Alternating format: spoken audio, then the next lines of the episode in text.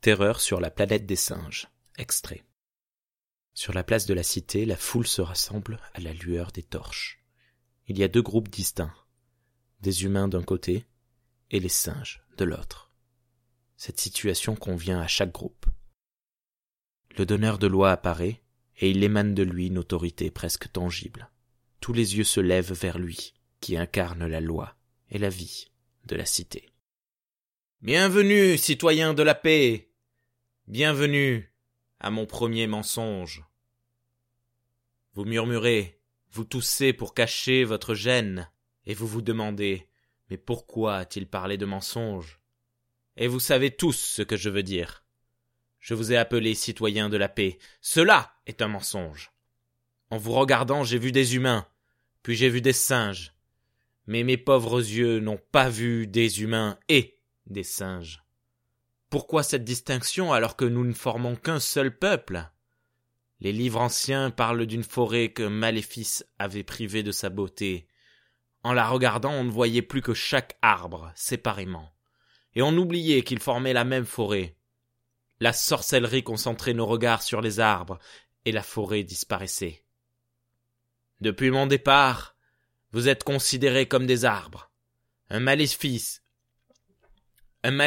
vous a aussi frappé et vous a divisé, chacun prenant conscience qu'il appartenait à une espèce d'arbre différente.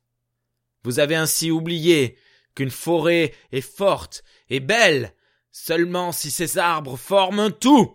Ce maléfice, c'est la haine, et elle vous divise. Vous devez abattre ce mur de haine et vous réunir, non pas comme des arbres, mais... Le donneur de loi est coupé dans son discours. « Vous êtes peut-être des arbres, mais moi je suis un singe, et j'en suis fier !» C'est Brutus, le ministre de la Paix. « Trop fier pour entendre un discours qui condamne mon espèce sous l'apparence d'un sermon pacifique. » Le donneur de loi réplique. « De quel droit interromps-tu ce discours ? Nous, les singes, voulons être gouvernés par un singe, pas par un pro-humain sénile. » Jason, un humain, s'interpose. « Ça suffit !» Tu as dépassé les bornes, Brutus. Tu n'es qu'un menteur éhonté et un meurtrier. Même des vers de terre te trouveraient indigne d'être leur chef. Tu veux renverser le donneur de loi pour tuer tous les humains.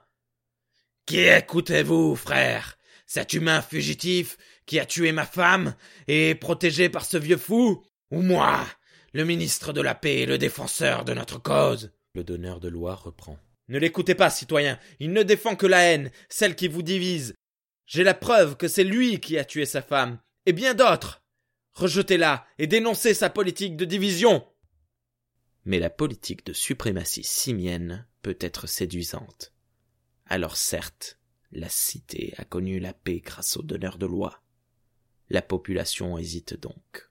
Et Brutus profite de cette hésitation pour repartir à l'assaut. Il ne peut rien prouver, sinon son incapacité à gouverner. Il faut de nouvelles lois. Il faut le destituer, le renverser de son piédestal. Maintenant ! Brutus s'élance vers le donneur de loi, comme pour mettre sa menace à exécution. Mais il trouve quelqu'un pour s'opposer à lui. Si tu veux t'attaquer au donneur de loi, il faudra d'abord me passer sur le corps. Puis un autre. Et sur le mien, Brutus. Et un troisième. Je suis avec vous, mes frères. Le donneur de loi est peut-être un singe, mais il a toujours été bienveillant. Plusieurs singes sortent de la foule pour se joindre à eux. En voyant une barrière humaine protéger le donneur de loi, Brutus sent qu'il a le dessous. Aussi prononce-t-il un dernier mot. « Maintenant !